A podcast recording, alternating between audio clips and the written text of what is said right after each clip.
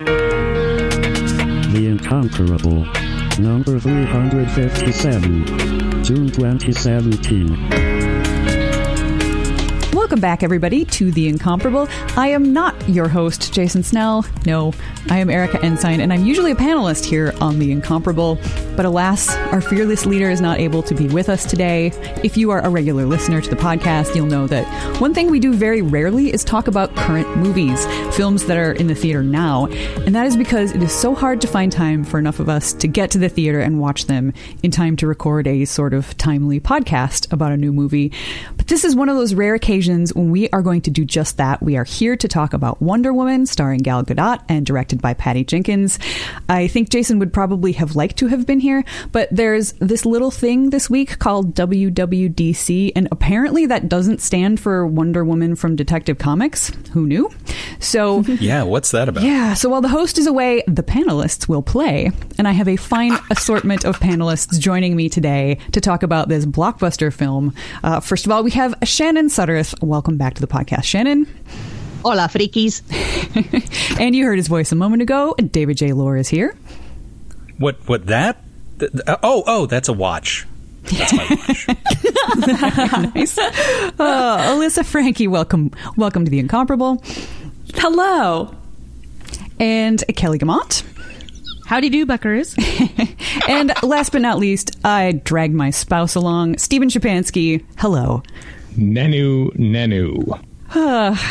Yeah, off the rails already, and we're barely done with uh, with introductions. But hey, that means I'm I'm pretty much on pace for uh, many a typical Jason introduction, so I don't feel so terrible about it.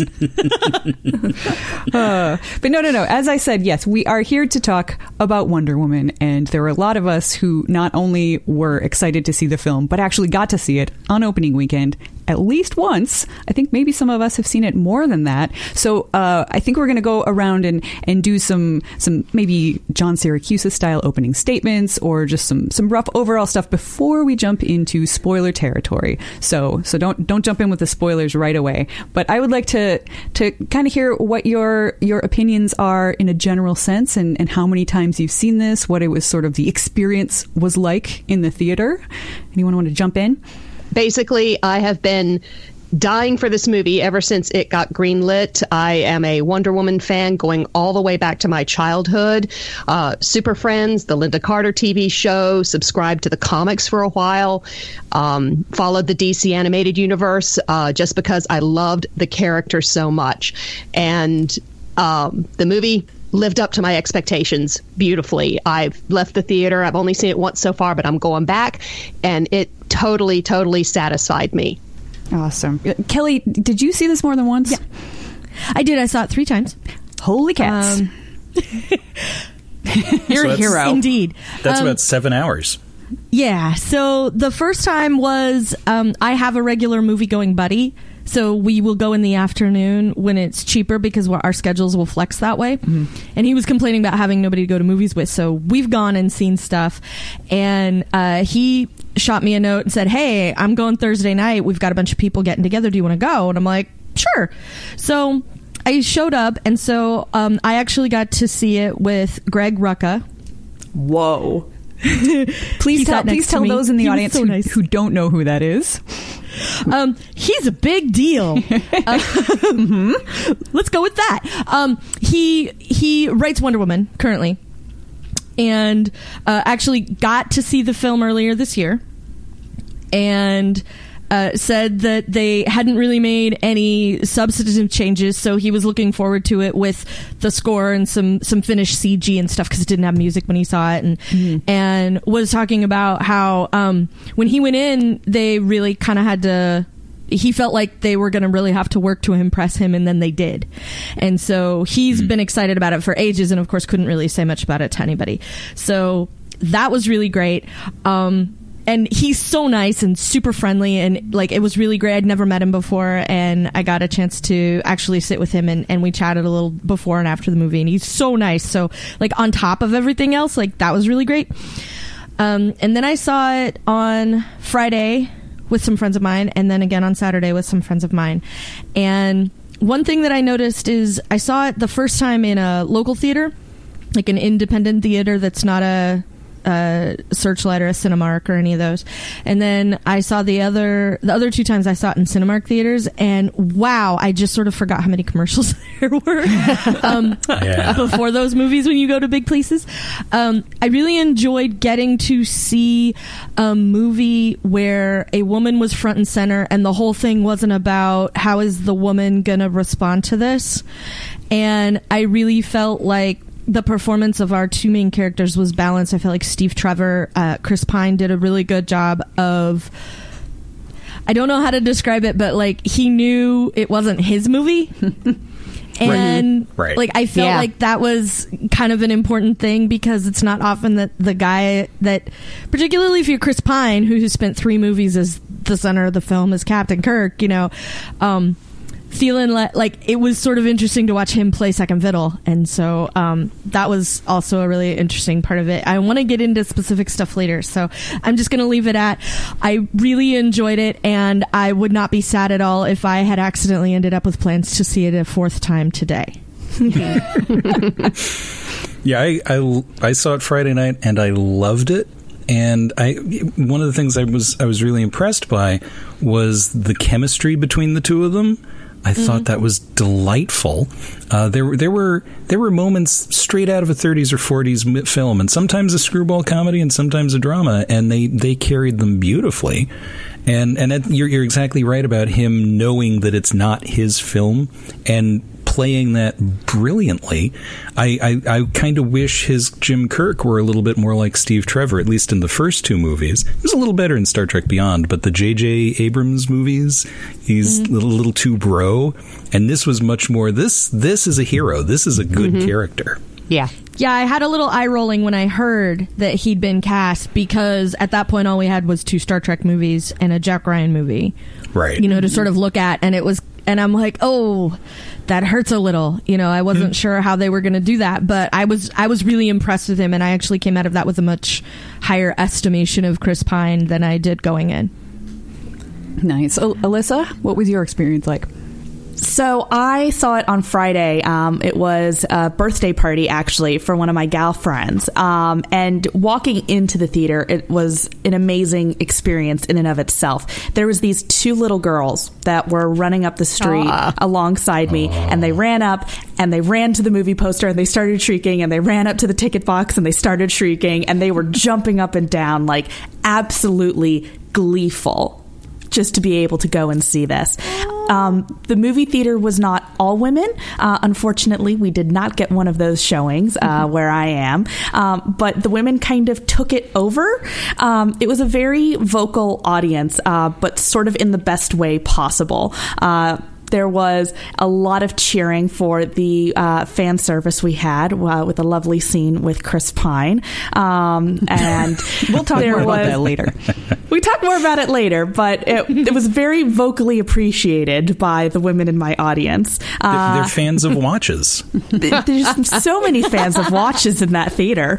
Yeah. Um, and everyone was just powered up like every single fight scene every single amazing moment from wonder woman you could just hear the appreciation in the audience just everyone absolutely losing it. So I was really excited. You know, I think we've had a lot of women in superhero movies. This is the first time I felt uh, that this was a very focused female superhero movie that was uh, really designed to empower women and make them feel really like the stars of this. You know, y- y- we've talked a little bit, but like, it always feels like the second fiddle guy sort of comes in and takes a lot of the space in uh, these movies. But the journey was entirely about Wonder Woman, uh, and I just came out of there feeling absolutely fired up and amazing. It was so exciting, and I loved it. I, I was kind of amazed actually that our I, I went to an independent theater too, not crowded. It was kind of a weird time time of day, but it was it was a fairly gender balanced group. But there were a lot of little girls, and as the movie went on, they got louder and louder and louder, and just happier and cheering and clapping, and everybody clapped at the end of the movie. I was like, it's not often I've been in a theater here in Indiana where that happens. So Well, Steven, I know you saw this once with me, and I don't think Hmm. either one of us really knew anything about it going in. Did you? I uh, the only thing I knew about Wonder Woman is Lynda Carter because I used to watch Wonder Woman when I was five or six, and I had such a crush on her years before I knew why I should have a crush on her. You are Canadian me. and then uh, the uh, then I've played Lego Dimensions where Wonder Woman is a character. This is so I and then there was this movie and you, and you told me Erika that uh, we're going to this movie because you know it's important that we support this with our dollars. And I said sure, absolutely, let's watch it. I had never seen a DC movie before of the current DC EU. Um, so already it's the best DC movie that I've seen. Uh, Technically, it's also the worst, though. I suppose. it is, but if it, if it was a Marvel Universe We'll get movie, to of which. I've seen every single one, this would be the best Marvel movie I think I've seen too. Wow. Um, it was really, really good. I think by about twenty or twenty five minutes in, I was hooked, um, and and uh, I I just adored that film to bits. Possibly the most out of the three of us, you, me, and our friend Annette, um, which kind of surprised me. I thought you were both really full on on board with this as much as I was, but I think um, my level of enthusiasm topped yours. Yeah, we walked out of the theater, and Annette and I were kind of nodding, like, "Yeah, that was that was all right." And Steven was like, he had stars in his eyes, and he was floating through the parking lot. So, Well, Chris Pine is a handsome man. to be fair, yeah. uh, yeah, this is this is the first female superhero starring film since. Well, I mean, I guess technically we had Elektra, uh, but I was going to say Supergirl in 1984. Um, so this is this is this was a big deal from even before, uh, like the moment that it got greenlit. And not only is it uh, starring Gal Gadot, a whose name I have been pronouncing wrong a lot, so I apologize, and I didn't rhyme that on purpose. Um, but it's also directed by a woman, which I think is, is kind of an interesting thing. So we've got some double standards that have been uh, that it's been sort of subjected to even before it hit the theaters, and even before anybody anybody saw it. I mean, you you'd be surprised by some of the reviews. You know, there's a lot of positive reviews and certainly the movie has made enough money that I don't think anybody is seriously going to say that this wasn't successful, but there's already people attributing the success of the movie to Zack Snyder. There are people saying that Jenkins is being hired as a sort of political correctness nod, um, and that they can't attribute the success of the movie to her. So I'm sorry. No, no, no, no, no. Uh, the feel of the movie is obviously, obviously a woman's viewpoint. There was not a single shot in those fight scenes of deliberate, let's get a close up of her boobs. Let's get a close up, you know, of, of, of this part of her body. Uh, the warriors, the Amazons, fought like warriors, fought just you know there was no titillation. There was nothing about those fight scenes designed to say looky here look at the girls. Um Yeah.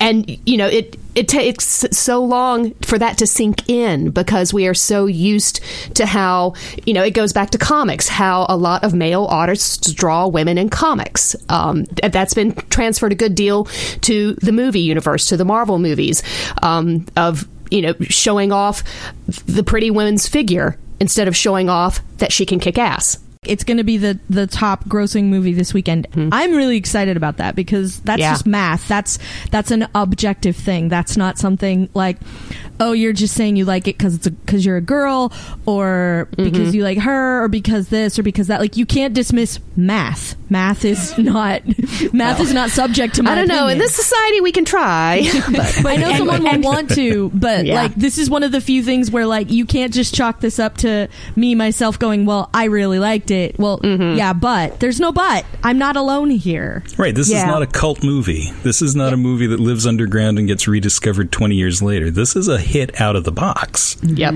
And it's it's all the, the more one cautionary the one cautionary thing I'll say is that not to bring anybody down, but just to fire you up for the next battles that need to be fought, is that Hollywood sort of has a history of taking movies that were successfully directed by women on their first go and giving subsequent movies to male directors. Um, this happened uh, with Twilight, even though, you know, shattered records for the time, raised a ton of money, and was seen, you know, generally as a success. Subsequent movies getting passed on to male directors, and the female director getting quite a bit of uh, negative press related to that of saying that you know just couldn't work with uh, them moving forward. So keep fighting so that Patty Jenkins can direct everything. Yeah. Whatever comes next after Justice League, like you know, we get the November Justice League, and then she directs the next one. Yeah. well, it's like I we'll we'll get to my Zack Snyder issue later. I I have a Siracusa statement on Zack Snyder, but but the things that I loved in this movie were clearly all Patty Jenkins and all filtered through that sensibility. And I I have a friend who she doesn't she's not a big movie person. She's really not a big superhero movie person. And i said you know you might enjoy this partly because i mean the superhero stuff is superhero. It's great. It's fine. It's the human stuff. Mm-hmm. And it's there is a, a believability and plausibility in everything about the, the human characters. And then in diana's discovering the human world uh, that you don't get in a lot of superhero movies. And I mean, just the range of types of characters that surround her in this movie. When have we seen that in a superhero movie? It's it's really lovely. And then there's then there's a little bit that's Zack Snydery. So and she, well, and she does a great job at the the action sequences. Usually, action Yes. sequences in comic book movies bore me to tears because they usually have an inevitable outcome, which is usually nobody wins or nobody loses, and they're just you know smashing apart cars for a few minutes before before it ends. Here, there's almost like a balletic style to it, where they just sort of slows down, they sort of hover in midair, and we focus on a move a little bit, and then boom, it returns to like normal speed again. Like it, it never felt dizzying or disorientating or boring in any way. There was always mm-hmm. just enough of those little moves put into fight scenes that it always just was super interesting and fun to watch. with there are moments in there that uh, almost look like Alex Ross paintings come to life. Ooh, which good if, comparison. If you, if you don't know Alex Ross, go look him up. You know, you've seen his stuff. Uh, he does all the covers for Astro City. He did Kingdom Come, and and it's amazing to me that they managed to get that look and that style in a lot of the fight sequences in this, and a lot of the sort of slowed down, um, almost glory shots. Right? Um, Yeah. just I- gorgeous. I think another important thing is uh, you're right, Steven. They had consequences. It's not just bashing up cars for five minutes and then we move on.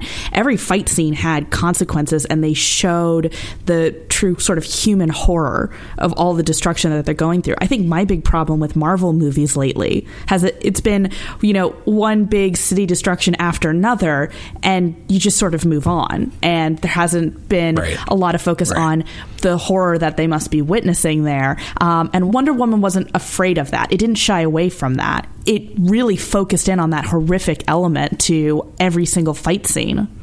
Mm-hmm. which was in keeping with the, the tone of the movie, you know, setting it during World War One and having the whole reason for Diana to emerge from Themyscira uh, to try and stop this huge horrific war. They mm-hmm. they didn't they didn't sugarcoat it. That was the thing that I really noticed in this was aftermath. There's mm-hmm. there's a fair amount of like aftermath and consequence that's very visible and very upfront, which I thought was impressive. But the thing I liked about the fight scenes was they were longer shots.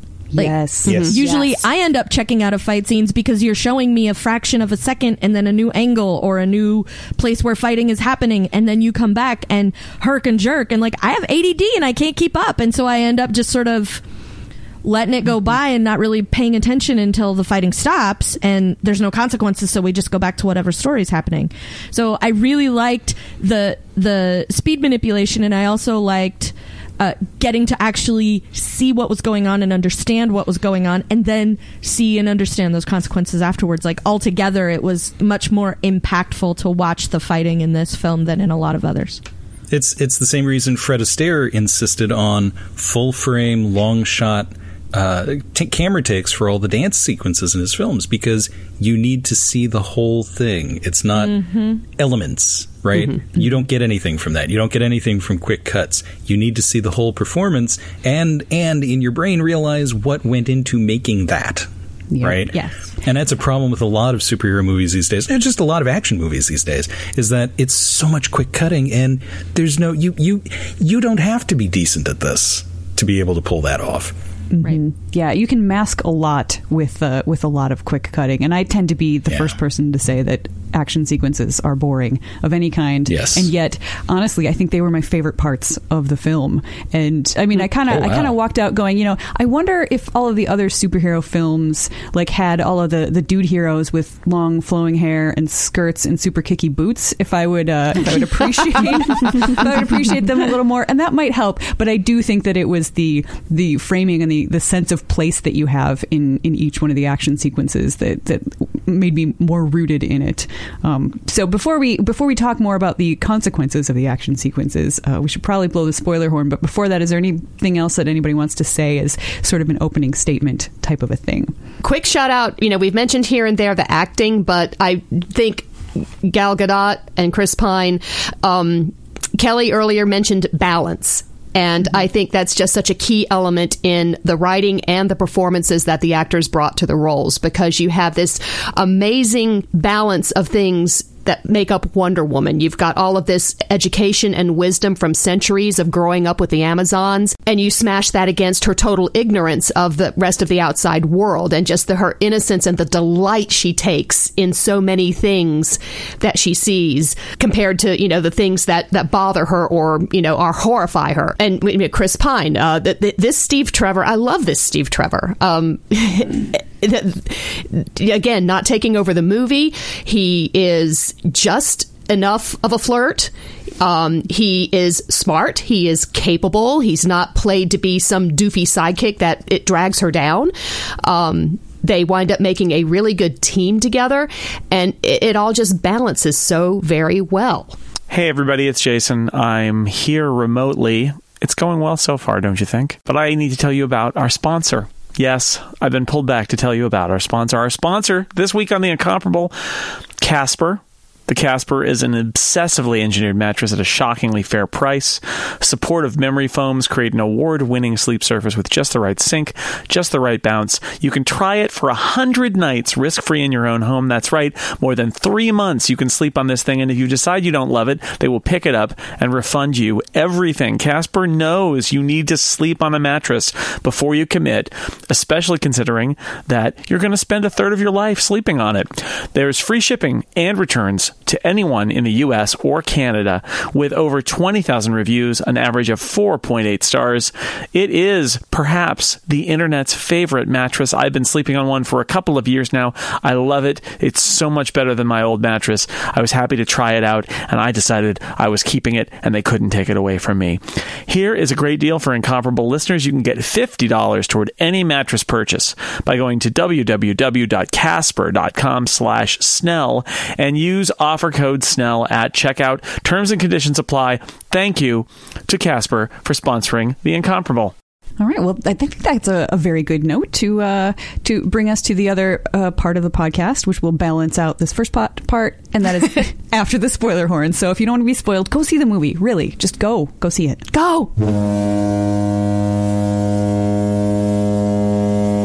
Okay. So I. Th- th- I know that quite often when we talk about movies on this podcast, Jason sort of takes us through them sequentially after only one viewing for some of us. That's going to be a tough thing to do, but I do think that we we should start with with kind of the framing element. We have the the very beginning, the very end of the movie, which I assume is sort of set uh, in around the same time as uh, Man of Steel and. Um, Batman versus That other film that yeah, doesn't exist. Those those I things. assumed it was slightly after the film We Dare Not Speak Its Name. yep, yep, that one. Uh, and we do have that, uh, which I didn't understand what it was, and I didn't know that if it was uh, if it was following on to a conversation, since I didn't see that movie that we don't want to name. Uh, but she gets this really cool picture, which later on at the end of the movie we find out that it's her and and all of her buddies from World War One, which was kind of a I, I thought that was a nice framing touch to sort of ground it in the world of the DC movies that exist mm-hmm. now in a way that absolutely makes no difference to the story that's being told in this film. Right, Right. Yeah. Basically, I went looking. Um, YouTube very handily has um, a few compilations of just the Wonder Woman minutes from th- that Yes. that movie. So you know that's all I needed. That's all I needed. Um, but yes, apparently Lex Luthor had found this um, photo, and Bruce Wayne managed to get a copy of it, and then you know sends it sends it to her to say, you know, found this. Um, Want to hear the story sometime? And as you said, it's a really neat little framing device for the people who are in into comics and into the DC world, and it does not distract the people who aren't sure what's going on. I, I was okay with the photograph, and everything else about the sequence was like, "Shut up and start my movie." I don't care. I don't give a. I don't give a flying something about any of this Kick. uh, because the the yeah, and, and Flying drop kick. Yeah. I think it, it was short enough for me. It was short Yeah, enough I mean, it not was- to. and it was short. It got a, it got out of the way. Yeah. I didn't I didn't need any of the narration. You know that was extraneous. Ah, I, I was okay with it. I knew nothing of this universe going in, so someone going in blind to this this movie and this universe, I was perfectly okay with the amount spent on the sort of the prologue and then the sort of the, the origin story aspect of it. I thought that was nicely paced. And you know they they kind of had to do it because they've already set her in our present day. Mm-hmm. So there there had to be some kind of explanation and some kind of setup. And that, yeah, I get it. I get it.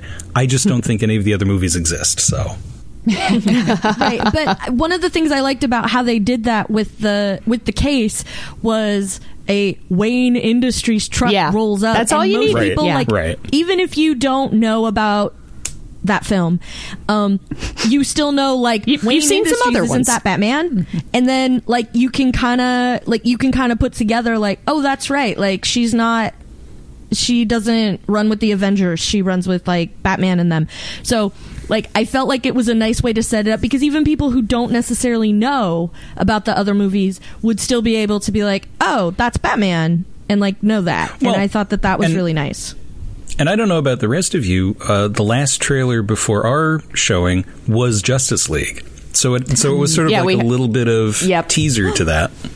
We did It was kind of that. funny because I felt like I was watching the trailer for the sequel before I've watched the movie that I'm there to see in the first place. right. Mm-hmm. And I and I again I much rather wanted to see the movie I was there to see.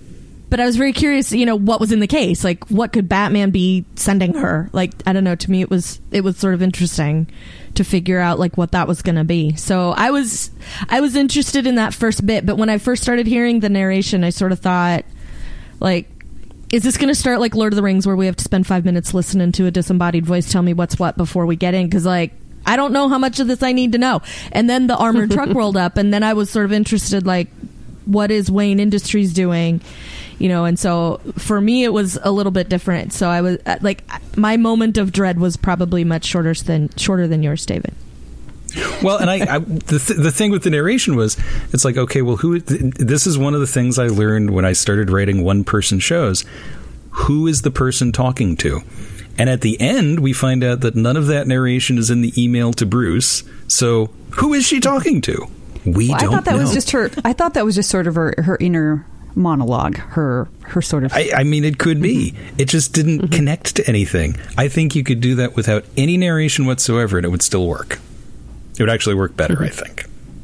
Maybe. Well, let's let's jump into the uh, to to the, the Themyscira and her her life with the Amazons. It starts off with an adorable, adorable child actor. Oh, yes. Oh, my God, playing yes. this Oh, yes. very precocious little Diana who really, really wants to fight. And as soon as she starts peeking over the wall and and sees her her aunt played by Robin Wright um, as uh, Antiope who I did not recognize. I'm still Oh, kicking see. myself that I did not. Re- And I recognized her right away and was just like, Yeah. Robin Wright, because I didn't know she was going to be in this. I was like, she's in this. And then not only was she in it, but she was playing an older woman with, you know, battle Right. scars and wrinkles and, you know, like somewhat, you know, flabby arms a little bit. And not very, not very. Um, but she, she looked like an older woman who was absolutely kicking ass. Just, and no question Oh, about it. all of it. Mm-hmm. All of it. Yeah. Yep.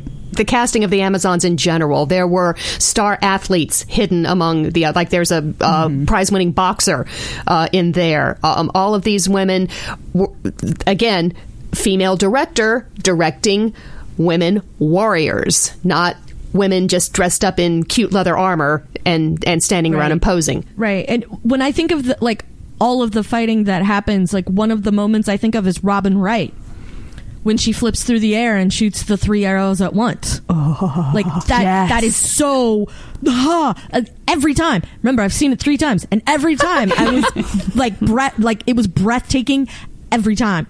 And that's why that's one of those super standout moments is because like even when like I know it, I know what's coming, and I know what's coming because now I've seen it twice before. Still, like every time when like launched up into the air, and it's just amazing. And watching that was, I know it was a little bit 3D service, but at the same time, holy wow, it's just one of the like iconic. When I think of like the the still frames from this movie, that's one of the the first ones that comes to mind. I think one of the things that really struck me about this was sort of the diversity in the background of Right. it. You know, they really worked to bring in uh, m- various different types of women uh, from all races and ethnicities. Uh, and while I'll be the first to say I loved the Warriors to pieces, they also show they also showed a fuller, richer Themyscira. You know, you had senators, you had teachers, you had academics, you had this whole society that was there, that women were active in all parts of it. Um, of course, because there's only women, but how often do you get to see that sort of ancient Greek styled society where women are in all of those ro- roles and you're not seeing, you know, old white men with big long beards taking on all of those positions. So that to me was just amazing that they made it so rich and we took the time to fully develop this world that they were living in. Mhm. I was actually surprised at how much of the movie took place there. I Yes. they- they- I mean, because it's not like they showed her, her entire youth and, and all of her growing up, but they gave you quite a grounding in who this person was from from a child who is you know really interested in fighting to a teenager to the woman that we eventually see absolutely kicking butt, you know, better than anybody else. And, you know, I liked that they just sort of dribbled out hints about what her actual history was. And we sort of, you know, for those of us who didn't already know, discovered it along with her. And I recognize that Right. the comic books have had multiple different versions of, of her origin story depending on where you are in the, the comic book canon but I, I liked that uh, the way that, that it was sort of dribbled out before we even get the plane crash um, and and before things start start happening on the island It was it was a very smart way of starting, a very uh, meditative, contemplative. You you kind of got into the life of the island, which was a lovely way to establish everything, and and I think this was a very good. This this might be my favorite version of the origin. It it just it mm-hmm. kind of makes sense mm-hmm. to me the way some of them did not. Yeah, it's I'm, I'm very very relieved that they did not go the route of Diana entering this competition to see who would win the right to take Steve back and masking herself uh, because her mother forbade her to. You know, they they went to it more directly. you know, her mother saying, "Look, you can't do this," um, and Diana basically turning around and saying, "Well, yes, I'm going to try." Um, so yeah, I love how they handled. Um, the decision for her to go out um, and take take Steve Trevor back to the real world. Yeah, she had she had a, she had agency throughout the whole first part of the film. You know, she Yeah. was doing what she wanted to do, which was nice. She wasn't sort of pushed into it or like forced into it. That was her choice, and I love how her mother and the leader of the of the the colony or whatever it's the, what is it called the island the um, The, the, the island of the Amazons. the island of the Amazons was was you know sad and that she was going, but knew that she couldn't stop her. I I, I really like that aspect of it. Mm-hmm. Mm-hmm. Yeah, and I think that, that it was important to establish the place that she came from and, and the person that she was before leaving because so much of the rest of the movie is about how she deals with the world outside of her island. And if you didn't have mm-hmm. a good grounding in that, it wouldn't it wouldn't play out quite as well. Um, so the moment that you see this airplane fly through and crash, I mean that's, that's kind of a an almost jarring moment because I had sort of been lulled into a sense ambiance of this place so well that I was like, oh Right. yeah, this is this is nice. I, I like the blue skies and the and then the first time they cut to the outside uh, and and you see like what the boats out there are and I was just it was incredibly jarring, incredibly jarring, which I guess it was for her too because she'd never she'd never seen a man before. Yeah. One thing I did like about how they established Themyscira was that they um, leaned very, very subtly into sort of the queer themes of this whole island. Uh, Rucka's been explicit in his run that Themyscira was going to be a place without heteronormativity. So marriage wouldn't be called gay marriage on an island full of women. It, it's just going to be marriage. Um, there was there was one moment when Robin Wright is killed, um, where you have her mother and Diana coming, um, but there's also another random unnamed woman who Yeah. comes up. And my first thought when I saw that was, wife. That's definitely got to be her wife. Right. And uh, there was also that really just f- everything about the boat scene. Um, when Diana and Steve was Yeah. excellent. Uh, the the whole line of uh, men are necessary for procreation but unnecessary for pleasure. That was the line where my audience completely lost their like all the girls were yelling. One girl was like, "Yeah, girl!" Like the whole yeah, our audience theater into did the that. same thing. I'm I'm Yeah. I've got a grin as about to split my face, and Chip's just sort of looking down next to me. Honestly, I just laughed. I was like, "Yeah, that's about right." I think he love found it the, funny, uh, but still. I love the one review that was like, confusingly, she says this, and it's like, without even looking, I'm like, "Oh, that review was written by a man." Yeah, yeah who It was. confused by that? Uh, the, whoever reviewed it for the Guardian. Oh, jeepers. Oh yeah, Yeah. I saw that go by and it was really awful. One of the things That might be my favorite review about just is- because it made me laugh the most.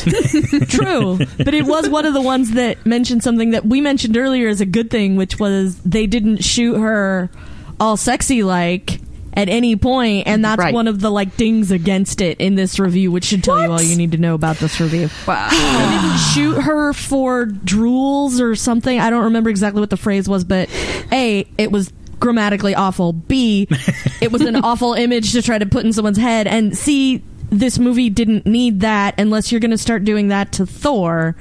So yeah, anyway. Yeah, I, th- I think I think that review like referred to like it ignored the S and M origins of the comic or something. Blah blah blah. Like so have most following ver- versions of the comics. exactly. And, and I gotta say, uh, there is no way to shoot Gal Gadot poorly.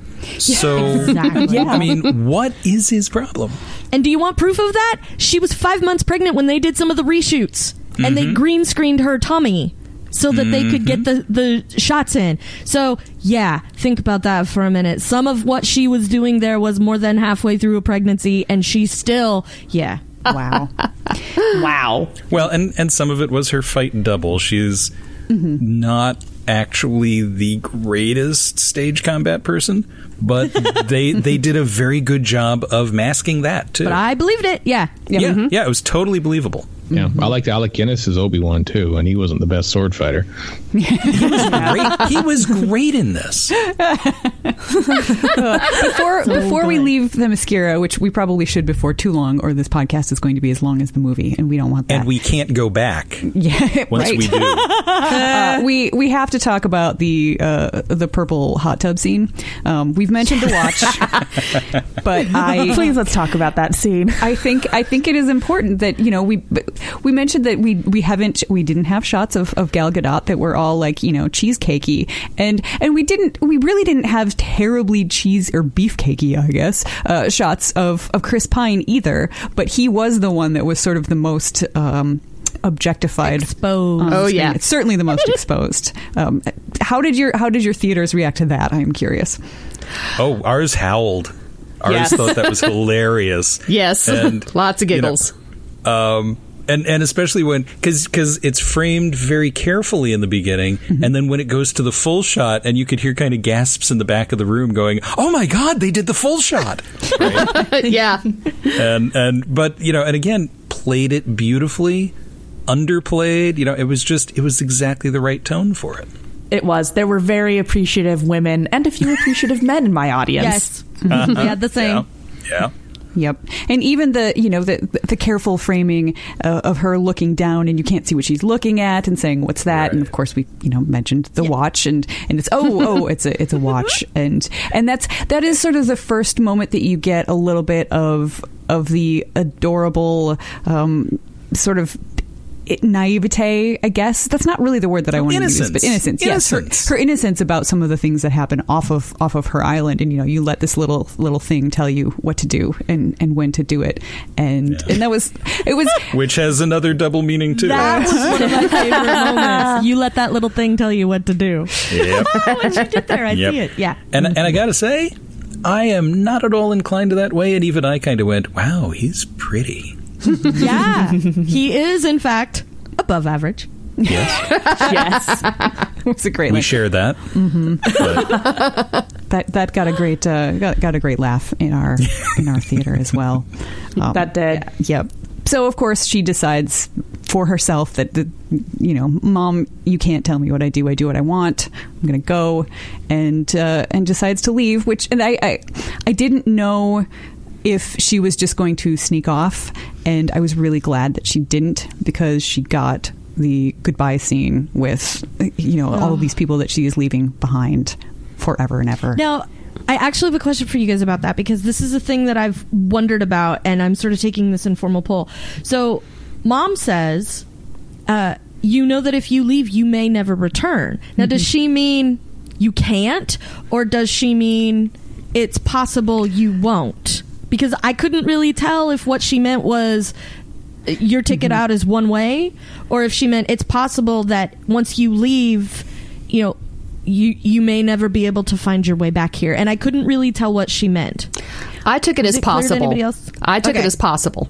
Yeah, that you, you might not come back.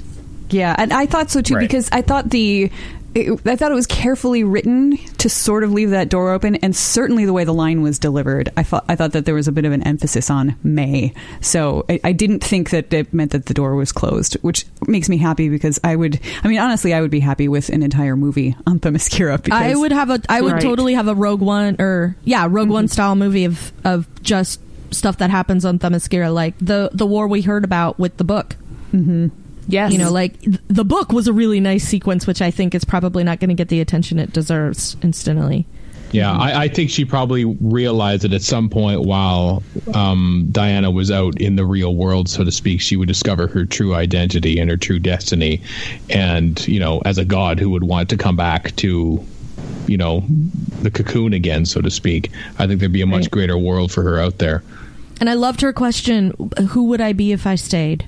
Mm-hmm. right. yes. And it might be metaphorical too, you know. Right. The fact that she is a god, you, you know, you you may never come back, as in you may never come back to this philosophy, this world as a metaphorical state, existence. this existence, exactly. you can't go Yeah. home again. And and I can't Yep. I can't imagine that they would totally close the door on ever returning there as a plot device. Uh, But it it works either way. It works if they want to go back. It works if they never go back. I mean, it did seem kind of. I, I was interested that it uh, that everybody from the army was just, or the navy, I guess, was was able to just plow right in there. I assumed that they were protected by something, but I guess they're just disguised. Is that the case? Because boom. Well, it's it's that that sort of a cloaking device, or you know, the the fog, right? Yeah, so it seems like if she could find her way back to that same location, she might be able to to just Yeah. her back in. But but as you said, Steven, you know she probably won't won't be the same person regardless. You know, it's like when you go home from college for the first time, you're just not the same person anymore. right. Mm-hmm. Mm-hmm. So yes, then we get the lovely, lovely boat scene uh, with the two of them, and Yes. the whole. Oh, and that was beautiful. I mean, that was sleep next to me. that was that was like straight out of a Preston Sturges film, Mm-hmm. right? Just this very just crackling comic dialogue, but also human, and and mm. just filled with character. And and I mean, even his sort of fumbling and going, well, well, well, I'm I'm above average, right? you know, just sort of like trying trying not to be the matinee idol, which Right. was nice. Yep, and I knew I knew that Chris Pine could do comedy because he he Yes. is funny in in a lot of places in the Star Trek films, but this was a different kind of comedy, which I, I really appreciated. I, I will admit that I, I I had trouble differentiating Steve here from from Kirk because that's the only thing I'd ever seen him as. So I really did ke- keep seeing him as Kirk most of the way through the movie. But that doesn't mean I enjoyed his performance any less. He was still he was really good, and no, he wasn't playing exactly the same character. That was just in my mind. Uh, but it was moments like Yeah. that that helped. Yeah, and I had the opposite effect. I kept marveling about you know that you know this is not Kirk like this is he Steve Trevor. He's got this totally new character going, and I love it. This this is I, I always think of this when I see things like this. My mother used to say this about some actors. She and she thought that about George Clooney. She would totally have thought this about Chris Pine. That they are just there, there's a performance that where they become a a movie star, and this might be it. It's it's that same kind of you know. It's a very casual, very you know, totally at ease. Uh, Clooney has the same kind of comfort in these kind of roles.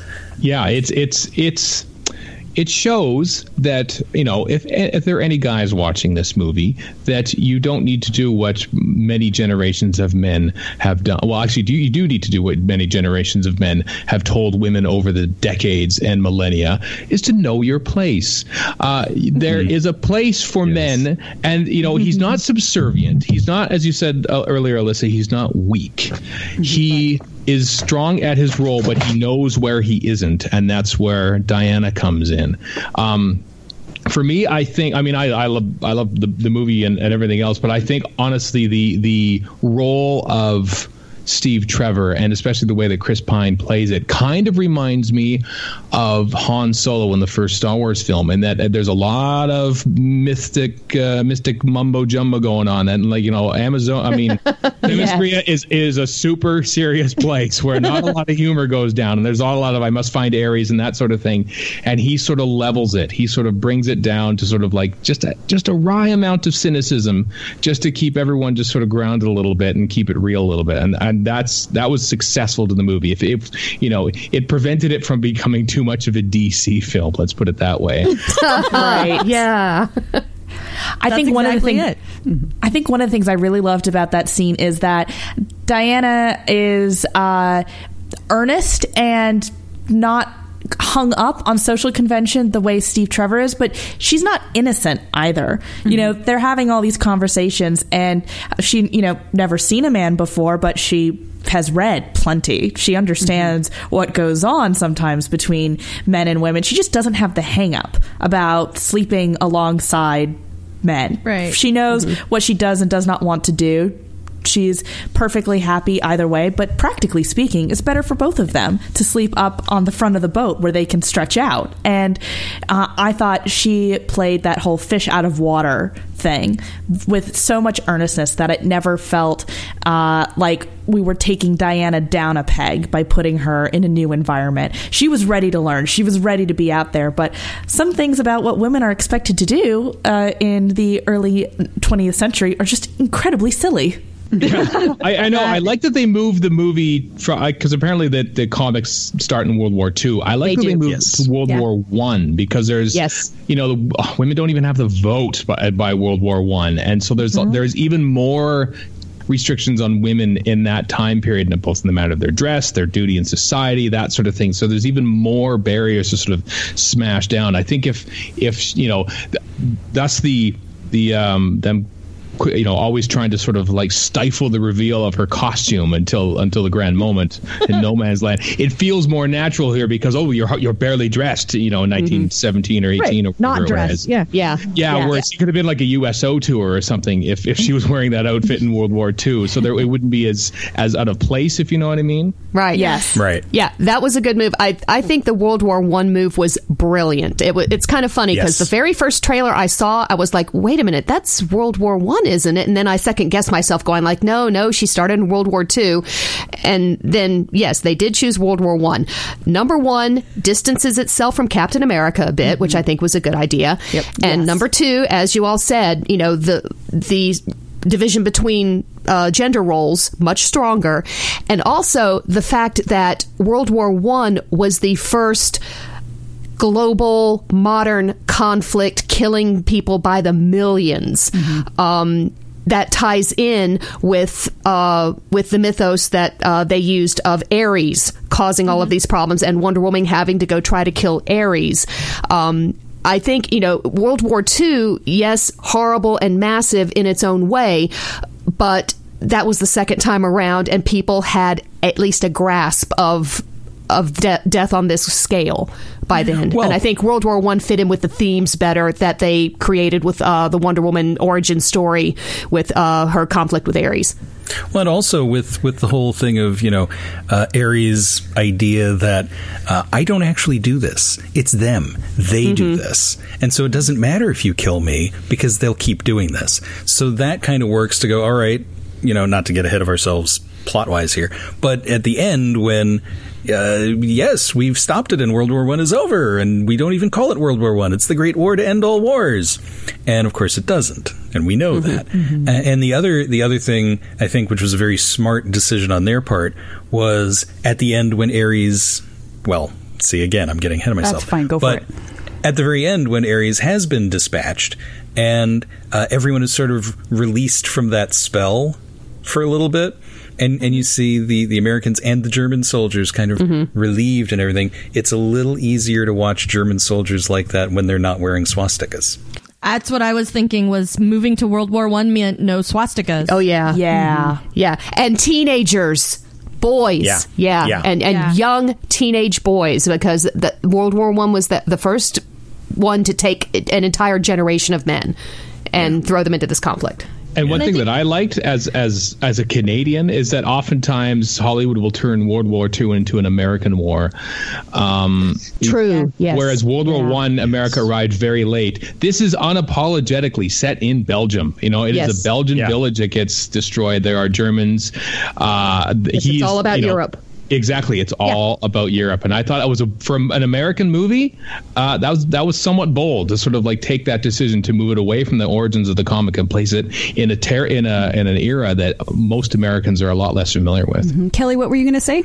yeah, the thing I liked about also doing that was I feel like if they had tried to do this with World War II, Steve comes out of World War II and tries to sort of sell them on helping him stop the war that it's going to be a harder sell because like you guys have done this once already. And i felt like that moment when he said you know millions of people women and children slaughtered weapons like nothing you have ever seen. Mm-hmm. It's the end of the world. That only could have been effective in World War One because you know by the time you get to World War Two, everything has to have an asterisk. I know we said this once before, but now we mean it. You know, I know we, mm-hmm. we we tried to tell you it was the war to end all wars, but here we are again. And so I really felt like that was one of the smart things to do with it. And then also, I felt like the current political climate, and I don't know how much this entered into it, but you know, now with less swastikas was a super smart move on their part because it doesn't derail the discussion of the film Right. into something political, whether you're talking about politics then or politics now. And I thought that that was also a really smart way to just sidestep all of that entirely. And I really liked how they did that. And I liked um, that it wasn't here. And I liked that it wasn't an American war and Americans charging in to save the day. And like when you look at who charges in, you know, the little fellowship that gets together to go off mm-hmm. and stop the war is a woman who is basically not from Earth. You know, I mean, only technically in that she's made of clay. Um, you know, so we've got her, we have an American, we have a Scotsman, and we have a Native American who has, I think, one of the, a, a very nice moment with Diana in his own right when they have the discussion at the campfire that we could talk about later Right. and uh, and uh, uh, Sammy, who was from I don't know where, but I- um, I think he's is- Egyptian. He's from Is- Turkey. Oh, he's from Turkey. Yeah, okay. He's from Turkey. Okay. Oh, well, that Yeah. makes So- sense. And it was kind of neat that that little band because you know Yeah. at first I'm wondering well like do do we need this? We had you know Captain America had his ragtag group of folks. Do we need this? And then I went looking online. That's actually a callback to a DC comic property, the Blackhawk Squadron Yeah. from World War Yep. II. So it's like Yep. it's an Easter egg. I'll allow it, and it's a really good Easter egg. Yeah, and I really enjoyed watching the chemistry between all of them. Like again, yay casting. Like this was a really fun group of people. I could totally imagine them after spending all day shooting the scene where they celebrate with beers that they all go out and celebrate with beers. Like I could totally envision that. One Yeah. of my favorite moments is when when they're talking and they're sort of getting to know one another, and Sammy says, "You know, I I always wanted to be an actor, but I am the wrong the wrong race. I'm the wrong The person, wrong color. Yeah. the wrong the wrong color. color. And I immediately I wanted to see a movie with the rest of them again. I just want to see them doing stuff mm-hmm. because they all of them were great characters, and he was delightful. And that is such a heartbreaking line, and it is a very meta line in the mm-hmm. Yes. movie. And it's I Yeah. think th- I think that, that that group and Diana's place in it is really important to to show us how she is discovering the world outside and and you know later on when she gets to the point where she's having her conversation slash showdown with Ares the the the feelings that she's developed for these people and the way that she has come to know them uh, is is a big part of how and why she's able to make the decision she does toward the end. So yeah, the the travel along with with these folks is is important in that those relationships deepen as she goes. But I think it's it, I think the film does a nice job of showing the relationships they're sort of blooming. I mean, they already have their little their little team, and she is coming Yeah. in as the the fresh part. But when you see them reacting to her jumping up and you know running across no man's land, which was an amazing amazing oh, action oh, sequence God. Yes. it's it was it, that was just such a cool thing because you get to see them sort of discovering what she really is and each person's reaction to that and then the fact that you know it's a it's a war movie trope that battle brings people together. So yes the, when they're having the beers afterwards and they're celebrating it it feels earned and it feels like they have taken a step on their Yeah. in, in their relationship. It's great. And one of the things I loved about them was they didn't care, like that that she was a girl. Mm-hmm. They didn't care, like, and it, well, I won't say they didn't care, but it didn't seem to matter to them that she was that they were going to drop her off at the war, that she was going to go off and do some sort of fighting or something. Like they just sort of took her at face value, and then when that value changed, like they mm-hmm. didn't, and I thought that that was Yeah. really great. It wasn't mm-hmm. like they sort of treated her with kid gloves or anything. Yeah. Um, you know, like before. They, they, they yeah, they, they one of my- internalized. she can do that. Wow. Okay, let's use this. Once, Yeah, but one of my small the crap out favorite of that guy in the bar, yeah, they realize Yeah. okay, she can handle it. But then even after that, one of the small things I noticed in the movie is when they're headed to the boat to go meet Chief. Um, as they're walking and they're having the conversation about a liar, a murderer, a smuggler, uh, Charlie keeps sticking his arm out to her side to keep people from bumping into her. Yeah. and I thought Yeah. that was just a really kind thing, and that seemed like like they were very friendly even then. You know that he was like you you know that he had a certain amount of respect for her. You know, like as a woman, like he would have opened the door for her, you know, or whatever. I felt like they they sort of were were still kind of formal, and he was kind of you know trying to make sure that she wasn't getting bumped into by all these people. And I thought that was a really a very small moment that was very nice that I really enjoyed. And one, I, I loved when they're in the town, once they've saved the town and they're celebrating. And we, I mean, it's not like we take time to get to know anybody there, but we get to know the town. We get to know the, the, the atmosphere of it and the feeling of it.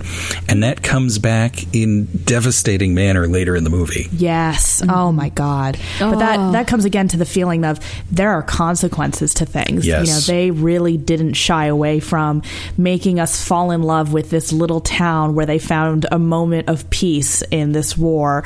Um, and this was Diana's big first triumph against this Right. war of saving these people, saving this town, and that all got taken away. Um, So it's a very good moment of a, of a human tragedy and the loss of the village, and the personal tragedy for Diana to lose all of these people that she had just saved. Uh, you know, I thought that was so well done. I, I can't believe they went there. I can't believe they they really committed to that and didn't back off from it.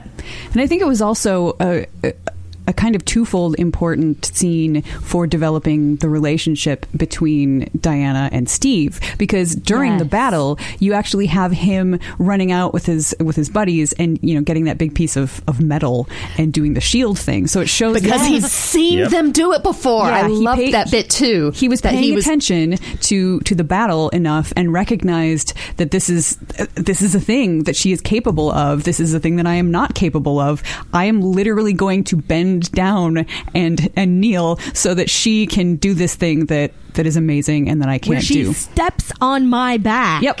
Yes. To go continue kicking ass way up the beau- there. and the beauty of it is, it's both, you know, saying, here, I can be subservient and, you know, you can take the primary role. And it's also saying, I'm a really smart tactical Yep. person Right. to do this. and a team player, and that's the Yeah. thing. You know, yes, she's taking the brunt of it, but they are functioning as a team. One of the things I also liked about that was the way they portrayed the uh, Scottish sharpshooters PTSD in Right. that. In that everyone was super understanding and respectful of what it was that he was going through, because that was also a major theme to come out of World War One. Is that you have all of these young men coming back with this incredible trauma, and they don't really know how to cope with it, how to deal with it, how to diagnose or treat it. Um, and a lot of survivors uh, with PTSD and other forms of trauma were not treated very well Right. um, as a result of it. So it was kind of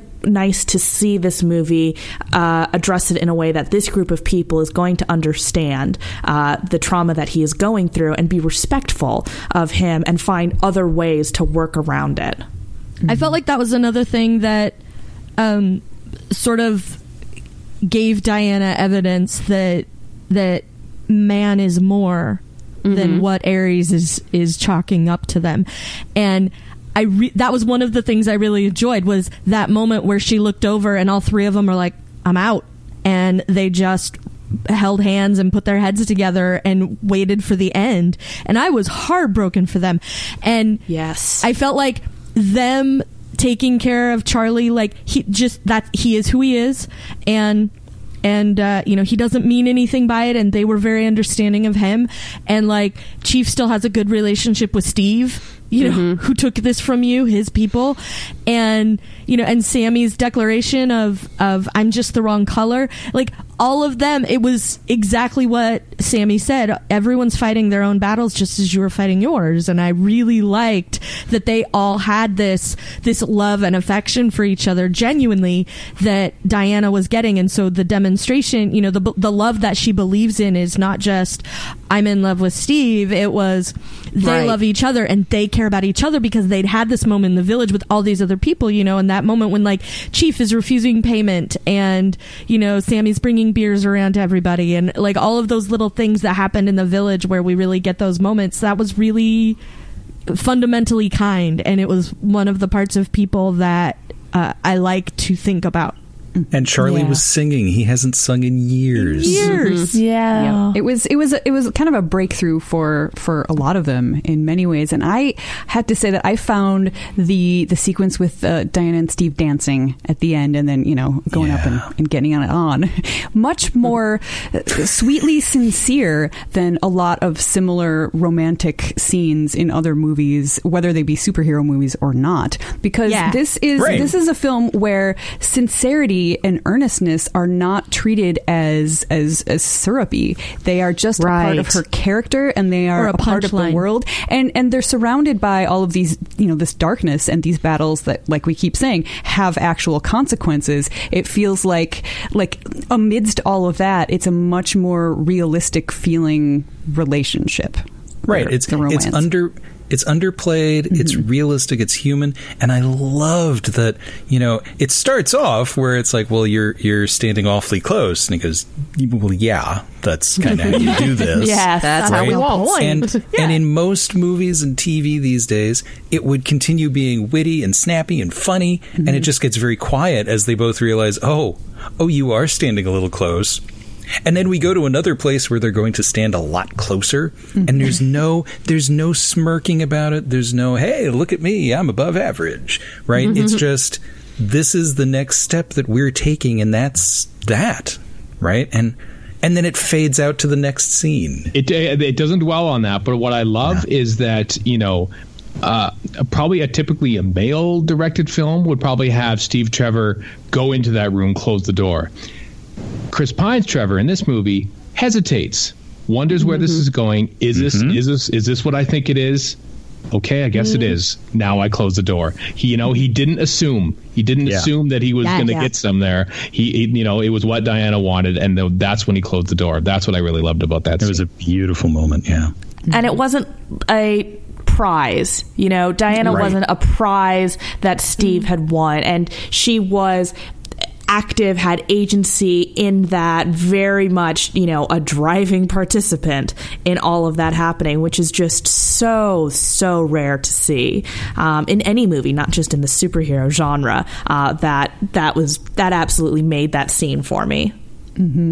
Okay, well, I want to. We need to keep things rolling here, so I want to take a sort of a sharp left turn and actually talk about the the the the villains in this in this. And i'm not talking about ares yet um who actually did anybody else figure out who ares was like on his first Yep. appearance on screen? Okay. Yep. And I had, had an inkling, and then I forgot that I'd had that inkling until the reveal. but See, first, ba- basically, you have David Thewlis in a movie, so he's going to be a bad guy, and because He's they not always a bad guy. Well, he was Remus. remus lupin I know, Which was I my know. problem. I'm like, Remus, Yeah. Remus Lupin can't be the bad guy, so this isn't the thing. See, I've been watching Fargo, so I knew he was going to be the Oh. bad guy. Oh. Ah. And but but it it was literally Chekhov's Ares. They kept harping on it and harping on it and harping on it. And with all of that, you kind of go, yes, we're going to find out that it's not really a big deal because we know that the Second World War comes along. Mm-hmm. But we're going to run into him, and it's probably going to be David Thewlis. I didn't mean to go Casey Kasem there, but that's how I felt. That's that took me by surprise. Maybe I was clueless as to how superhero movies work like this, oh. but I, I just thought he was a kindly. I thought he was kind of like the Ralph Fiennes, kind of like M or Q in the Yeah, Bond especially when he movies. rolls in and like gives them the money and like, mm. yeah, she can run it from my office. And Yeah. Yeah, and, and, was I, and I've said I've said this before. It's totally from being a writer. I I think about plot things, and I think about it's it's mm-hmm. when a movie can surprise me and still work in context of the movie. That is a fantastic thing, and it happens to me very rarely. I loved this anyway, mm-hmm. But yeah, I knew instantly as soon as he walks in. It's like, oh, there he is. Well, and 'Cause here's that's- 'cause it's gotta be a surprise, tidbit right? for seeing it again is now that you know when you go back and you watch, Mm-hmm. then all of it makes perfect sense when you go in knowing who we're after. Yep. Because of course he's going to send them to mess it up because he thinks they're going to mess it up and the war's going to get to continue and then he and he totally is playing them from the moment they show up and when you start there then you know when you know going in that Lupin is the bad guy um, you end up you know when he fir- when she first walks into that war room where he's trying to talk about the armistice And and he is so ineffectual at it, right? Yeah. He keeps getting Yes. interrupted and talked over. And yeah you know, it's like uh, no, he's he's playing something. But at first, like I didn't. At first, I didn't see it that way at all. And then when I watched it the second time, I could see that um, it wasn't surprise at the lady in the war room. It was surprise that she's off the island now. Right. And oh, isn't this an interesting turn of events? I assume she's here for me. And I felt like that was a big moment for him, which is, you know, the first time we see him because like that I feel like that's what's driving the rest of his actions through the movie is that he recognizes Diana. And when you go in knowing that's who that's what's going to happen, it's a little bit different when you watch him because I was like, okay, I'm going to watch him this time now that I know that he's the bad guy because you see the weird stuff happen with Ludendorff and all of the things that that he's up to and then he starts um you know, huffing the little perfume samples and like his face starts to light up and, you know, he turns into like superpowers. Like, I sort of like it was to me the first time through, it was very obvious. Oh, well, this is just him channeling his inner God, you know, and so this it's just peeking out, you know, in the in the light in his face. And so, you know, so then I was sort of confused when she runs the sword through him and the roof and pins him there and like nothing changes. I felt like Diana at that point, like nothing changed. I don't understand Right. what's going on. Mm-hmm. And so when you go in and you know that he's the bad guy and you watch him, you can see him do that whole like, wait, no, stop, don't. You know, Yeah. like like Yeah. Yeah. half-heartedly trying it and then playing everybody to his advantage. I thought we were leading up to a bait and switch that Dr. Maru was going to be Ares, like right up until the point Yeah. uh, that David Thewlis showed up um, in that tower. I was thinking, see, okay, here's the bait and switch. We're going to get Dr. Maru now, and Yeah. she's going to have been Ares all along, like That's manipulating him with the perfume samplers he was huffing. Then I was like, oh my god, Lupin's the bad guy. Yeah, and that's what I thought too. Was like, how is it not him? Well, obviously it's Doctor Poison. Like that was Right. totally where I went the first time through. Yeah, Yeah, see, I because I was going, it's going to be the least likely person, and you know, and that's the twist. It's got to be a surprise. It's not a mm-hmm. surprise if it's one of the two of them, and but also when you go back and watch it now, it, it works beautifully because either they're going to screw it up or she's going to be seduced to his side because that's mm-hmm. part of what he's after at the end. and either way, he comes out ahead. Exactly. yep. Mm-hmm. And it's beautifully constructed that way.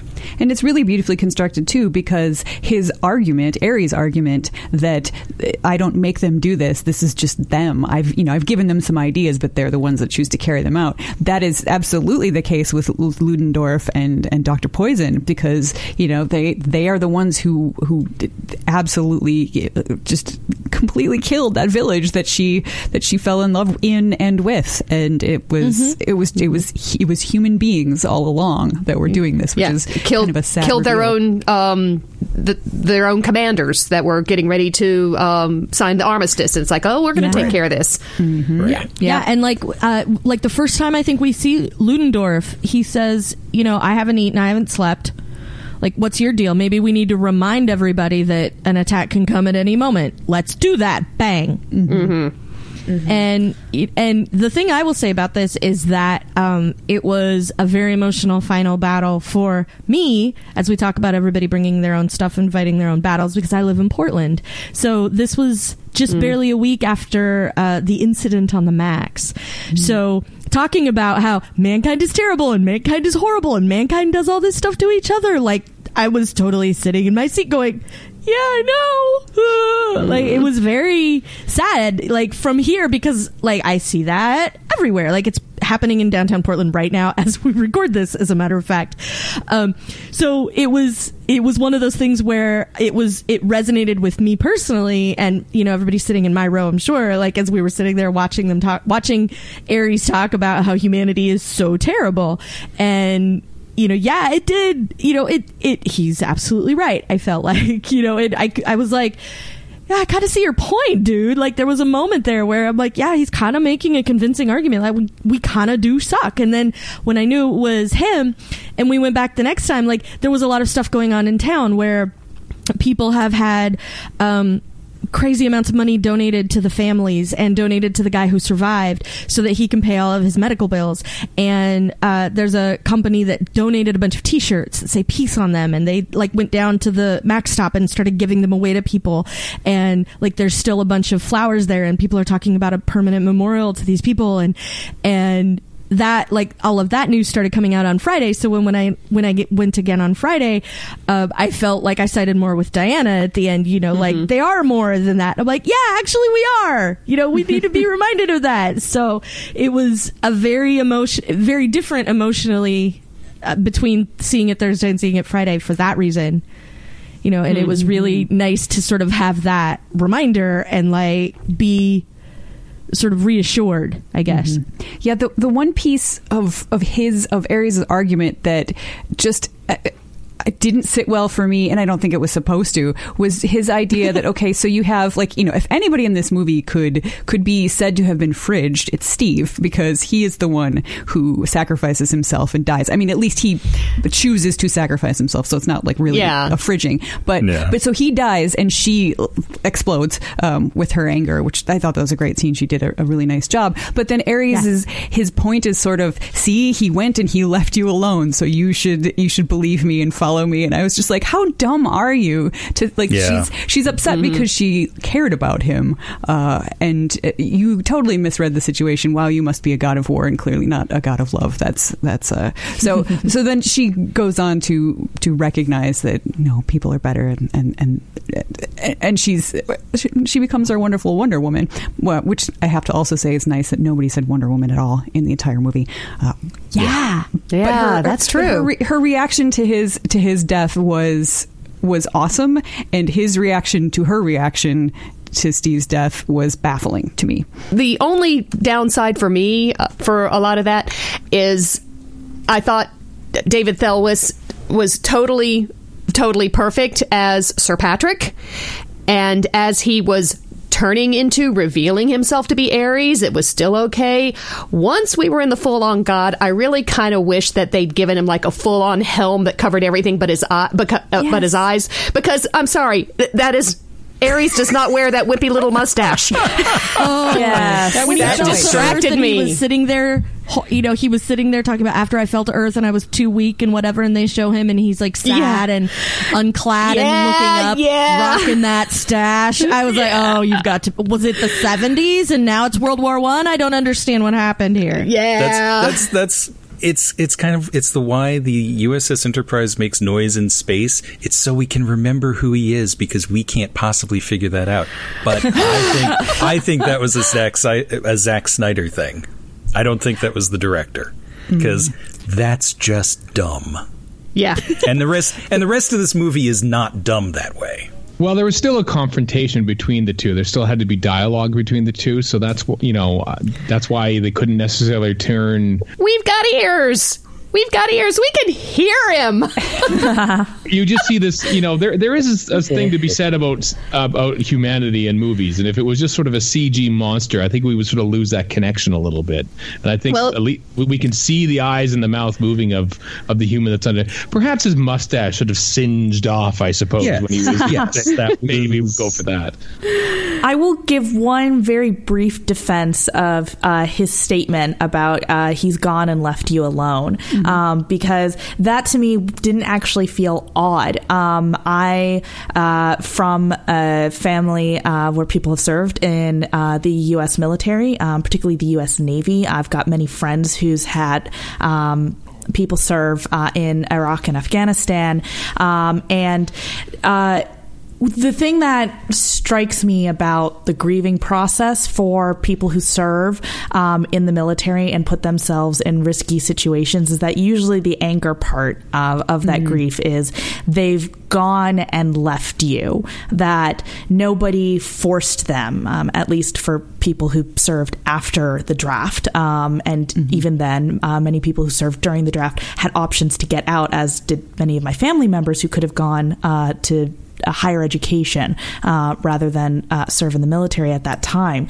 Um, the the anger part of that is you did not have to go and serve in this conflict. Uh, you did not have to take that action, um, that self sacrifice uh, to protect other people. Um, or in the case of what Steve's doing here, you didn't have to go and decide that you and you alone could save everybody and decide to sacrifice yourself. That that anger part of grief that. Uh, that someone has made the decision to leave you uh, is very real. And I think the thing with Steve that struck me with Ares is that Steve is another one of, in a way, Ares' warriors. He's not in love with war the way Ares is, but he's participating in the conflict. He's doing his best that he can to end the conflict, but he is participating in it. Um, and Diana even expresses some discomfort at how Steve is valuing lives and how he's choosing to accept certain missions and who he's choosing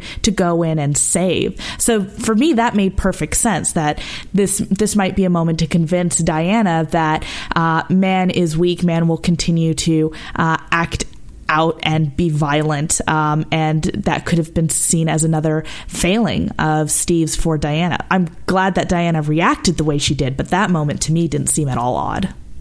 Thank you for putting it that way because that's that is something I had not considered, and now that moment sits much better with me. Thank you.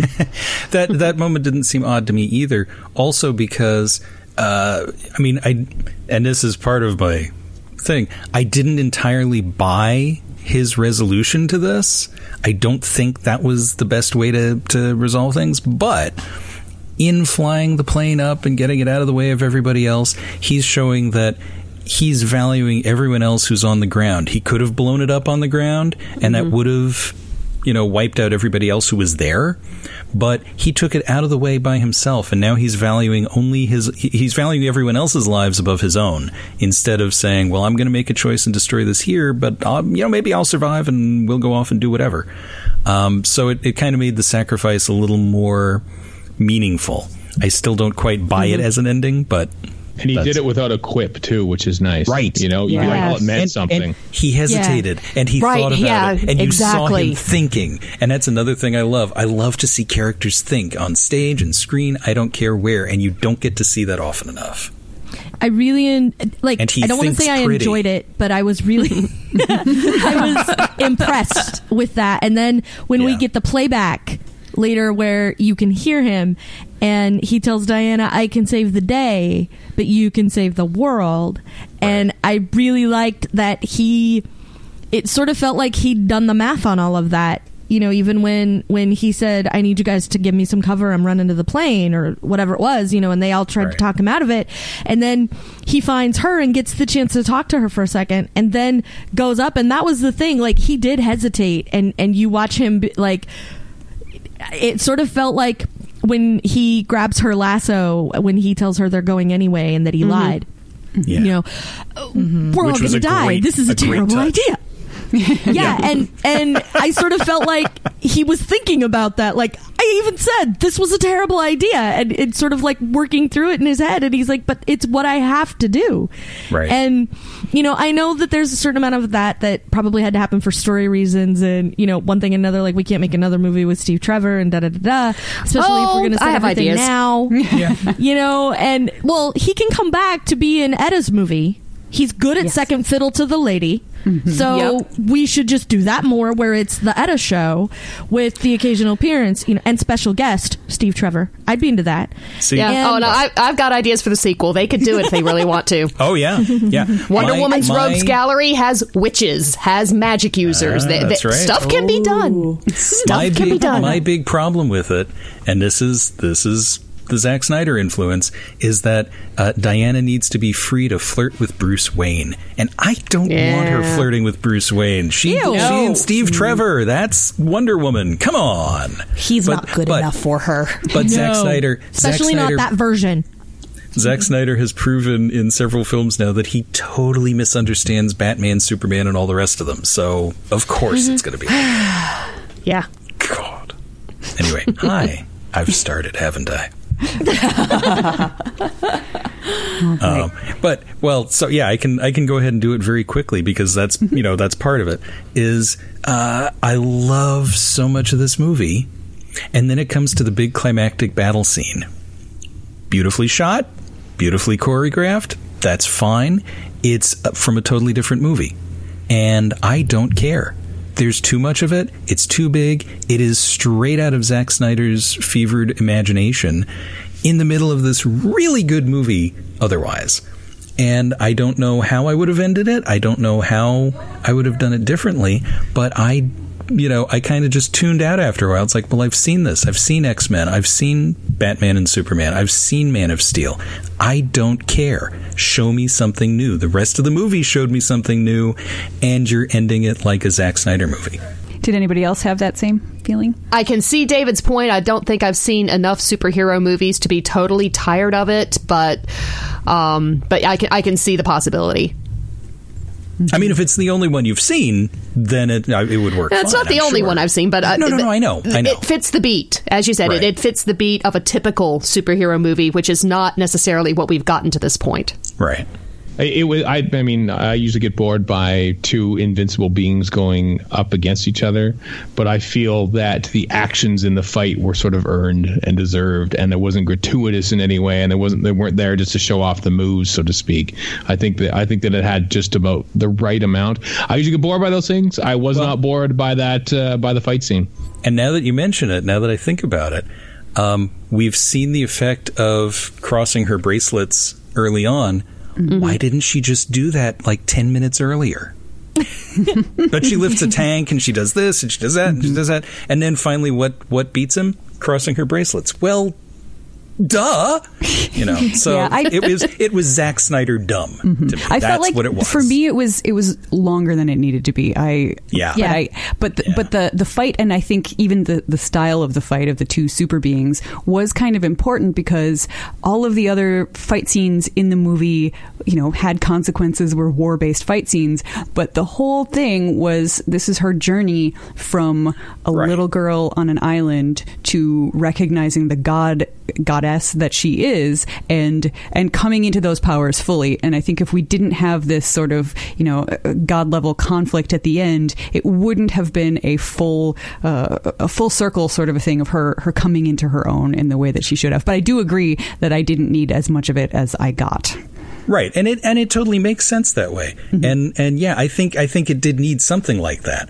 I I just wanted it to be smarter the way the rest of the movie was. Mm-hmm.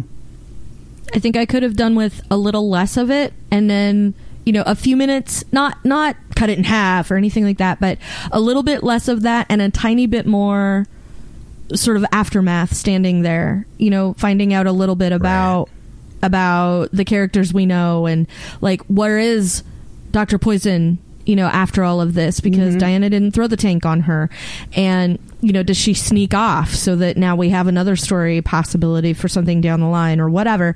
And you know getting to plant some seeds for other stuff like I would have been nice with a couple 3 minutes of just that there as the sun rose, you know, and and those excruciatingly young guys are taking off the gas masks and marveling at the sunrise uh, was I thought that part was really powerful and I felt Yes. way more invested in that sort of aftermath than I was in a good portion of the battle that preceded it. Yeah. So, Well, and because cuz again, we know she's going to win, so there's not a lot of suspense there.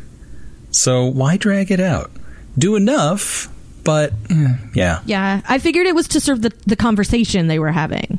Yep, and I didn't necessarily know that she was going to to defeat him and kill him. I mean, for because since I don't know much about the the comic books, I didn't know if he was she was going to just let him go and be like, you know what, you're right, it is them. Hmm. So you might as well just go live on a mountain somewhere. I'm going to keep trying to help humanity, but no, she actually destroyed him, and I, you know, I appreciated the size of the crater. That was impressive. yeah, Yes. yeah, Yeah. It was above average. All right. Well, we have been going at this for quite a while, so I think we should go around and do a do a round of final thoughts before we before we close things out. So, uh, Alyssa, what what are your final thoughts on Wonder Woman? take everyone you know to go see this. Take your daughters, take your friends, take random strangers on the street and bring them in. I think this is really just a fantastic movie to show a unique uh, version of the hero's story. Um, and I'm also just really invested in seeing uh, wo- a movie helmed by a woman and directed by a woman really make it big, be successful, uh, and sort of own that victory. So everyone should go see this if you have not seen it yet. Here, here. Steven, final thoughts? Uh, I hope this leads to many more female directed, uh, female driven movies. I would be happy to see female directed, male driven movies because even that is a different perspective that we don't have much of. Um, I hope this. Uh, I hope this leads to at least two. I don't want one so that the press will automatically compare this one to the to the last one, and as they always seem to do. Here, here. Uh, so it- it's it's uh, you know I like to watch for I'm a Doyleist. I like watching how directors do things, and you know the best. This is the best comic book movie I've seen in some time, and I think one of the best movies I've seen ever was edited by a woman. That being Mad Max Fury Road. I appreciate the female Yeah. perspective Yes. on action movies. Uh, they deserve to have more chances to shine. All right. Shannon. Um, I echo both of those things. Go see it. Uh, give us more women telling these stories. Um, I also appreciate that the movie had, I think, just the right balance of fan service. I mentioned the Easter egg of the um, of the Black Hawk Squad. Um, the fight in the alleyway where she gets the bullet on her bracelet in front of him goes back to the Superman Christopher Reeve scene. You know, so many wonderful little bits in there. Um, that really, really work, um, whether you know the comics or the history or not. Um, I just think uh, they found a really good, again, balance in so many different ways. David, final thoughts. I, I agree with everybody. I you know, and even even with my Zack Snyder reservations, uh, I loved this movie. This is one of the best comic book movies I've ever seen. It it gets what, and I've said this on other episodes about comic book movies. It gets the essence of what it is to be heroic. That you can be heroic because it's just the right thing to do right? And that's part of when she says, you know, what would I be if I stayed? That's that's the core of being a hero. And Man of Steel didn't get it. Batman versus Superman didn't get it. Uh, a lot of the Marvel movies do. Right? They make the choice, and she makes that choice too because this is what I have to do, and I don't, I can't, I can't not do it, right? And who would I be if I didn't do it? And it's just nice to see that. It's nice to see the earnestness played for what it is. To just, you don't have to have this ironic smirk at everything you see, right? And mm-hmm. and especially setting it in that time period too helps to emphasize that to say this was a more innocent time, and that's okay. Um, so yeah, I take take everyone you can to see it. Tell everyone to see it. Go see it more than once. It's just really well done. And and and the chemistry between them. That's part of why I was upset about his ending because I want more movies of the two of them together. They were so lovely together. Yeah, they can do it if they really want to. They can. yep. banging and that they drum, Shane. better. I will. They better. Uh, Kelly, close us out. What are your What are your final thoughts? Um, all of that. Go see it. It was super fun. Um, if you are a person whom I personally know, I will gladly go with you. Again, I will hold your hand and supply Kleenex as necessary. Um, and the thing for me for about this movie was um, I'm sad it took until I was basically an adult for it to happen, but I'm really happy that it did because if it hadn't taken this long, uh, it, we wouldn't have gotten the movie we got. And you know, unless until unless and until all of the other stuff happened, um, that that got the movie to this point where it finally did get Patty Jenkins and it finally did get uh, Gal Gadot and it did get Chris Pine and it did get Robin Wright. Like if if it had been before now, we wouldn't have gotten those people. And so, you know, it's it's uh, that thing that Leslie Jones said on SNL that I always think of. You know, somebody fired Oprah when she was 23. Well, of course they did. She wasn't Oprah yet, and she had to get fired in order to become Oprah. You know, and I feel like that's what this that's how this movie went. So I was sad not to have it when I was a little girl, but I'm really glad that this is the one that the world gets to see. And I'm really glad because it's so good, it's objectively good, and maybe now we'll get a Black Widow movie, and maybe now we'll Yeah. get, um, uh, you know, like I'm gonna say this for girls, for for Gail Simone herself, there needs to be a Birds of Prey movie, and maybe now that will be a thing, or Hear, maybe we'll hear. get the Secret Yeah. Six, or something like because it's it's not that this is a novelty, it's not that this is weird, it's just a good movie, and there's a lot to be done for good movies, you know, just objectively. And I, I really liked um, uh, the the statement about like a, a woman's perspective on on any particular story is is different and interesting, and we should see that. And given the number of reboots and sequels and prequels that go on now, uh, one of the trailers for the movie when I saw it was a Transformers trailer. yeah, yeah, they're doing that again. uh, yeah, deep sign eye roll. Um, for me, like I don't want to see that so much as I want to see, you know, what's the next Patty Jenkins movie, or who worked with Patty Jenkins, who's going to go direct their own movie, and and what's that going to be about, and how is that going to be interesting, and that's what I want. So I really hope that this sort of becomes a, a mile marker.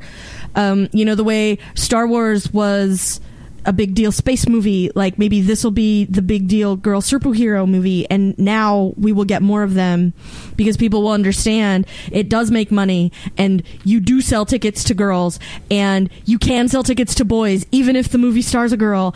And you know it really would have been okay if you had called the movie princess of mars and like yeah there's a whole bunch i have a lot to bring to this, but for me, that's what I want is for this in a fabulous pair of boots to kick down that door so that more of this can happen. Here, here. Kelly, one of the things that, that you said was that you were sad for yourself that you didn't get this movie when you were a little kid. And I think one of my favorite things about the existence of this movie is the fact that there are a ton of little girls who do have this movie now. And Right. all of the pictures that I saw on Twitter of little girls dressed up as Wonder Woman and just being so excited about it, like that, uh, th- that just warms my heart. I'm really, really excited. And I, I echo everything everybody else has said about hoping that this means that there will be more because I think that those little girls deserve more than just a single awesome movie. Um, they they should be able to get more. They should also be able to get some some female led movies that fail and and have that be okay because Lord knows we've had enough cares. dude ones. and, So- and maybe grow up not to just be heroic and do good things themselves, but to grow up and write and direct movies too. Yep. Yep. Yep. Exactly. So thank you everybody for joining me. Shannon, thanks so much for being here. Always a pleasure. hmm Alyssa, It's been fantastic. Steven, I know that I sort of uh, didn't give you a choice, but thank you anyway. He knows when to be subservient. Exactly. I know, I know my role and I know my place, uh, and I was happy to be here with you all today. David, as always, thank you for being here. Well, as always, thank you, not Jason. I think you are also above average. And Kelly Mott, thank you so much for being here. Thanks so much for having me. It was a really fun time. Mhm. And again, I am Erika Ensign, and we'll see you hopefully with Jason back in his chair next time on The Incomparable.